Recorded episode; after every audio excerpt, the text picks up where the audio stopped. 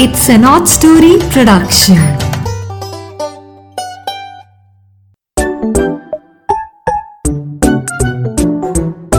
Hello दोस्तों तो आज नीरा की नैया फिर से हाजिर है आपके लिए अपना एक नया कहानियों का संग्रह लेकर इसमें एक नई बात ये हमने इंट्रोड्यूस की है कि आपने बचपन में सुना होगा one thousand and one stories of Arabian Nights तो इस बार मैं आपके लिए ये इंट्रोडक्शन लेके आई हूँ कि ये जो one thousand and one stories of Arabian Nights हैं ये कैसे शुरू हुई?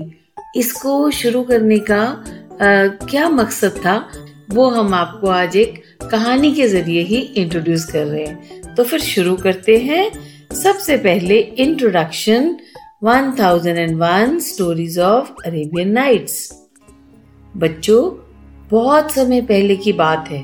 पर्शिया में एक सुल्तान रहता था, जिसका नाम था समरकंद का शहर यार। शहर यार अपनी बेगम को दुनिया में सबसे ज़्यादा प्यार करता था और उसे अपनी बेगम को दुनिया के सभी ऐशो आराम देने में बहुत खुशी मिलती थी। कई सालों बाद शहर यार को अचानक पता चला कि उसकी बेगम उसे कई सालों से धोखा देती आ रही है। वे सच में उसको प्यार नहीं करती। उसको इस बात का इतना दुख हुआ और बहुत गुस्सा आया। उसने ऐलान करवा दिया कि दुनिया की सभी औरतें धोखेबाज हैं और उसने अपनी बेगम का सर कटवा दिया। तो इससे बच्चों, उसके दिमाग पर इतना गहरा असर हुआ कि उसने इस बात को ठान लिया। आज से वह कभी भी किसी भी औरत को किसी भी हाल में सुल्ताना नहीं बनने देगा। अपनी सुल्ताना बिल्कुल नहीं बनाएगा। तो उसने क्या करना शुरू किया? हर शाम वो अपने वज़ीर को कह के एक नई लड़की बुलवाता, उससे शादी करता और अगले दिन सुबह सुल्ताना की पदवी मिलने से पहले ही वह उसको मार देता। इसके बाद शहर की हर लड़की उससे डरने लग गई। सारा शहर उससे दुखी हो गया। लेकिन कोई कुछ नहीं कर सकता था। वह बड़ी बेरहमी से उन्हें मारता गया मारता गया। हर कोई उससे डरने लगा। उसका वज़ीर, जो रोज उसके लिए एक नई लड़की लाता था, उसकी खुद की भी दो बेटियाँ थी। उनके नाम थे बड़ी वाली का शहरजाद और छोटी वाली का दीनरजाद। शहरजाद ने एक दिन अपने अब्बा उस वज़ीर से एक ऐसी गुजारिश की कि वह सुनकर दंग रह गया। शहरजाद ने उससे कहा कि वह उसको रात को सुल्तान के पास शादी के लिए लेकर जाए। और उसने ये भी कहा अपने पापा को कि उसका मकसद नेक है। वो सुल्तान के रोज रोज लड़कियाँ मारने से उनको बचाना चाहती है। वो चाहती कि सुल्तान ये काम करने से हट जाए, जिससे सारे देश का भला होगा।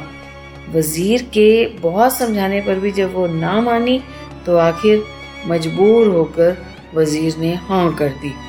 शहरजाद ने सुल्तान के पास जाने से पहले अपनी छोटी बहन दीनरजाद को पास बुलाकर समझाया कि वह रात को अपने निकाह के बाद उसे भी सुल्तान के पास बुलाएगी और अपने पास ही सुलाएगी।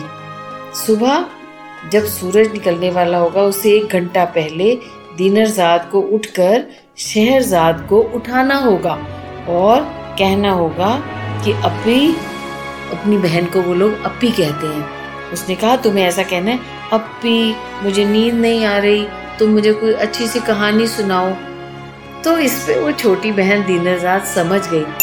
और उसने झट से हाँ कर दी।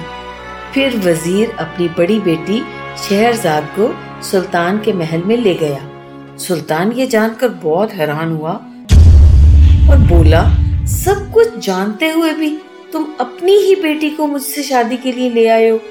शहरजाद ने आगे बढ़कर सुल्तान से इल्तजा की कि ये मैंने ही कहा था, मैं आपकी मलका बनना चाहती हूँ।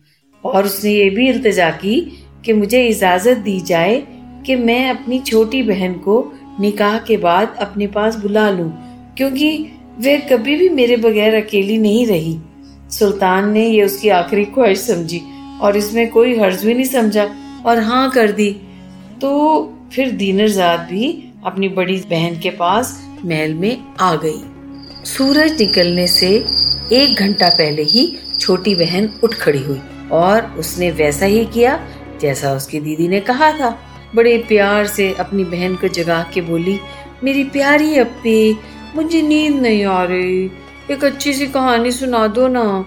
सुल्तान से इजाज़त लेकर शहरजाद ने अपनी बहन की ख्वाहिश पूरी करने के लिए एक कहानी सुनानी शुरू की, जो कि सुल्तान को भी बेहद दिलचस्प लगने लगी और पहली बार वह सुबह उठकर बिना अपनी पत्नी का सिर कटवाए अपने दरबार में चला गया। उसे कहानी का अंत सुनने की इतनी बेसब्री थी कि वो उसको मना कर गया कि मेरे आने तक मत सुनाना। जब मैं आऊँगा, उसके बाद सुनाना। तो बच्चों, अलिफ लैला की एक हज़ार एक अरेबियन नाइट्स की कहानियाँ यहीं से शुरू होती हैं। यू नो शहरजाद ने जो कहानी सुनानी शुरू की थी उसका अंत आने से पहले ही कहानी में से ही एक किरदार, अपनी ही एक नई कहानी शुरू कर देता है। इस तरह से कहानी से कहानी की कड़ी जुटती जाती है और हर रात एक नई कहानी, पुरानी कहानी में से पैदा होती जाती है। इसमें पता चलता है कि वो लड़की अपनी सूझबूझ से और अपने भी और अपने देश की बाकी लड़कियों को भी कैसे जान से बचा लेती है। सो बच्चों, मैं आपको एक एक करके इनमें से कई कहानियाँ सुनाऊँगी, जो आपको समझ आए, क्योंकि काफ़ी इसमें उर्दू नुमा भाषा है ना? तो इसलिए उसको अनुवाद करना हिंदी में या इंग्लिश में थोड़ा मेरे लिए भी मुश्किल होता है। तो कोई बात नहीं एक एक करके कुछ कहानियाँ तो हम ज़रूर सुनेंगे। सो फिर मिलते हैं अगले हफ़्ते एक हज़ार एक नाइट्स में से एक कहानी के साथ। तो आपको ये अरेबियन नाइट्स की स्टोरीज कैसे लगी, ये मुझे अगर बता सको तो मेरे ईमेल पे ज़रूर बताना। आपके कमेंट्स मुझे हमेशा मोटिवेट करते हैं और अपने दोस्तों को, अपने रिश्तेदारों को कजन्स को सबको कहो, ये कहानियाँ ज़रूर सुने। नीरा की नैया जो भी कहानियाँ लाती है, वो बहुत अच्छी होंगी आपके लिए और आपको कुछ ना कुछ उसमें से छोटा मोटा टेक अवे भी मिलेगा। तो दोस्तों, आप हमें फॉलो कर सकते हैं स्पॉटिफाई पर एप्पल पॉडकास्ट पर जियो सावन पर और जहाँ जहाँ भी आप अपने पॉडकास्ट सुनते हैं, वहीं पर आप अपने बच्चों के साथ मिलकर इन कहानियों को ज़रूर एंजॉय कीजिए। चलिए फिर मिलते हैं अगले हफ़्ते एक नई जल यात्रा पर नई मछलियाँ पकड़ने के लिए। Okay bye bye